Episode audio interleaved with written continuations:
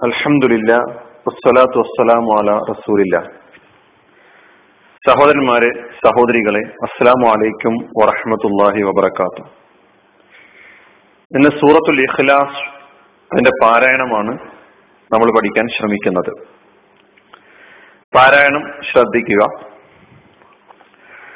أعوذ بالله من الشيطان الرجيم بسم الله الرحمن الرحيم. قل هو الله أحد الله الصمد لم يلد ولم يولد ولم يكن له كفوا أحد. صدق الله العظيم. നാലായത്തുകളാണ് ഈ സൂറയിലുള്ളത്. ഇതിൽ പാരായണവുമായി ബന്ധപ്പെട്ട് നാം ശ്രദ്ധിക്കേണ്ട വളരെ പ്രധാനപ്പെട്ട ചില കാര്യങ്ങൾ നിങ്ങളുടെ ശ്രദ്ധയിൽ കൊണ്ടുവരികയാണ്.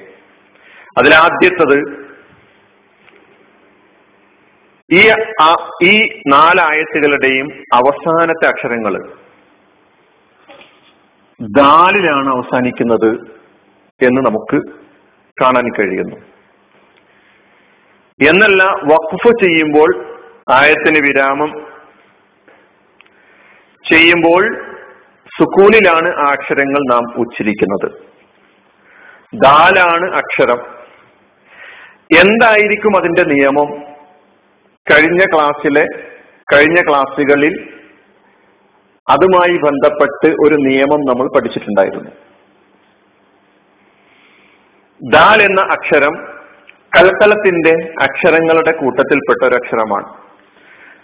നമ്മൾ അവിടെ കൽക്കലത്തിന് അഞ്ച് അക്ഷരങ്ങൾ ഉണ്ട് എന്ന് പഠിച്ചു. കാഫ് ജീമ് ദാൽ ദാലാണ് ഈ ആയത്തുകളുടെ അവസാനത്തിൽ വന്നിട്ടുള്ളത്.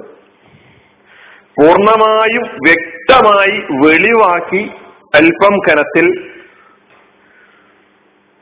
ഉച്ചരിക്കേണ്ട അക്ഷരങ്ങളാണ് ഈ അക്ഷരങ്ങൾ എന്നർത്ഥം. അപ്പൊ പാരായണം ചെയ്യുമ്പോൾ അഹദ് അല്ലാഹു സ്വമദ് ലം യലിദ് വലം യൂലദ് വലം യകുല്ലഹു കുഫുവൻ അഹദ് എന്ന് പാരായണം ചെയ്യണം അതാണ് അതിൽ ഒരു നിയമം എന്ന നിലയ്ക്ക് നമ്മൾ ഈ സൂറയിൽ ശ്രദ്ധിക്കേണ്ടത്. രണ്ടാമത്തത്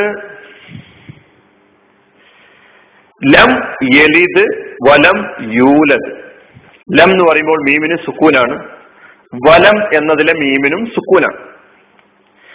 ഈ രണ്ട് സ്ഥലങ്ങളിലും അതുകൊണ്ട് തന്നെ അതിന് തുടർന്ന് വരുന്ന ആയത്തിൽ അവിടെയും ലമ്മ് വന്നിട്ടുണ്ട്. വലം യക്കുല്ലഹു അതിലെ ലമ്മ് ല മീമിന് സുക്കൂനാണ്. ഈ അക്ഷരത്തിന് ഈ മീം സുക്കൂനായ മീമിന് ശേഷം ഇവിടങ്ങളിലൊക്കെ വന്ന അക്ഷരം ഒന്ന് ശ്രദ്ധിക്കുക. യാ ആണ് വന്നിട്ടുള്ളത്. സുക്കൂനായ മീമിന് ശേഷം. മീമോ ബാഓ അല്ലാത്ത വേറെ ഏത് അക്ഷരങ്ങൾ വന്നാലും. ശരിക്കും ശ്രദ്ധിക്കുക സുക്കൂനായ മീമിന് ശേഷം. ബാഓ മീമോ അല്ലാത്ത വേറെ ഏതെങ്കിലും അക്ഷരങ്ങൾ വന്നാൽ ഇലഹാറാക്കി വെളിവാക്കി പറയണം എന്നതാണ് നിയമം. ഇവിടെ യാ വന്നതിനാൽ ഒരു മണിക്കലോ ഒരു ഇതുകാമോ ഒരു ഉന്നത്തോ ഇഹ്ഫാവോ ഒന്നുമല്ല ആവശ്യമായി വരുന്നത്. ഇവിടെ ഇൽഹാർ എന്ന് പറയുന്ന എന്താണ് അവിടെ ഉള്ളത്? അത് അപ്പടി അതേ പ്രകാരം വെളിവാക്കി പറയുക. ലം യലിദ് ലം എന്ന മീമിനെ ലമ്മിലെ സുക്കൂനായ മീമിനെ വെളിവാക്കി എന്ന് പറയാ യലിദ്. ചിലർ പാരായണം ലം യലിദ് വലം യൂലദ് വലം യകു എന്നിങ്ങനെ മണിച്ച് പറയാൻ ശ്രമിക്കുന്നുണ്ടെങ്കിൽ പാരായണ നിയമം അനുസരിച്ച് തെറ്റാണ്. ഇവിടങ്ങളൊക്കെ വെളിവാക്കി പറയണം. അതാണ് രണ്ടാമതായി ഈ സൂറയിൽ നാം പാരായണവുമായി ബന്ധപ്പെട്ട് മനസ്സിലാക്കേണ്ട നിയമം. മൂന്നാമത് വീണ്ടും ഒരു ഇലഹാർ നമ്മൾ നേരത്തെ പഠിച്ചിട്ടുണ്ടായിരുന്നു. അതായത് സുക്കൂനുള്ള നൂനിനോ തൻവീനിനോ ശേഷം ഹൽക്കിന്റെ അക്ഷരങ്ങളായ ആ ആറ് അക്ഷരങ്ങൾ വന്നാൽ ഹംസ് അല്ലെ ഐന് ഹാ ഹൈന് ഹാ ഇങ്ങനെ നമ്മൾ ആറക്ഷരങ്ങൾ ഹൽക്കിന്റെ തൊണ്ടയിൽ നിന്ന് ഉത്ഭവിക്കുന്ന അക്ഷരങ്ങൾ എന്ന് പറഞ്ഞിട്ടുണ്ട്. ഖുറാനിൽ എവിടെയും തൻവീനിന് ശേഷമോ സുക്കൂനുള്ള നൂനിന് ശേഷമോ ഈ അക്ഷരങ്ങൾ വന്നാൽ വെളിവാക്കി ഉച്ചരിക്കണം. നൂനിനെ വെളിവാക്കി പറയണം. തൻവീനെ വെളിവാക്കി പറയണം. ആ ഒരു നിയമം എവിടെയും വന്നിട്ടുണ്ട്. അത് എവിടെ? അവസാനത്തെ ആയത്തിൽ. കുഫു വൻ വൻ ലമ്മാണ്. കുഫു വൻ എന്നല്ല പാരായണം. കുഫു രണ്ടും ലമ്മ. വൻ. എന്ന തൻവീന് ശേഷം അഹദിന്റെ ആദ്യത്തെ അക്ഷരം ഹംസയാണ്. അത് ഹൽക്കിന്റെ അക്ഷരമാണ്. അപ്പൊ കുഫുവൻ അഹദ് കുഫുവൻ അഹദ് എന്ന മണിക്കലോ ഒന്നും അനുവദനീയമല്ല. കുഫുവൻ അഹദ് കുഫുവൻ അഹദ്. മൂന്നാമതായി നമ്മൾ ഇതാണ് നമ്മൾ ഇതിൽ ശ്രദ്ധിക്കേണ്ട മറ്റൊരു ഇൽഹാർ എന്ന് പറയുന്നത്. പിന്നെ വലം യകുല്ലഹു യകുല്ലഹു. അവിടെ ഒരു നിയമമുണ്ട്. അവിടെ യക്കുൻ എന്ന് പറയുന്ന സുക്കൂനായ നൂനിന് ശേഷം വന്ന അക്ഷരം നമ്മൾ ശ്രദ്ധിക്കൂ ലാമാണ് വന്നിട്ടുള്ളത്. സുക്കൂനായ നൂനിന് ശേഷം ലാമാണ് വന്നിട്ടുള്ളത്. എങ്കിൽ ഈ നൂനിനെ ലാമിൽ ലയിപ്പിച്ചുകൊണ്ട് ഈ നൂനിനെ ലാമിൽ ലയിപ്പിച്ച് മണിക്കൽ കൂടാതെ ചേർത്ത് ഓതണം എന്നാണ് പറഞ്ഞിട്ടുള്ളത്. അതൊരു നിയമമാണ്. അതിന് പറയാൻ ഇദ്ഗാമുൻ ബിലാ ഗുന്ന ചേർത്ത് ഓതണം പക്ഷെ ഗുന്നത്ത് മണിക്കൽ അനുവദനീയമല്ല.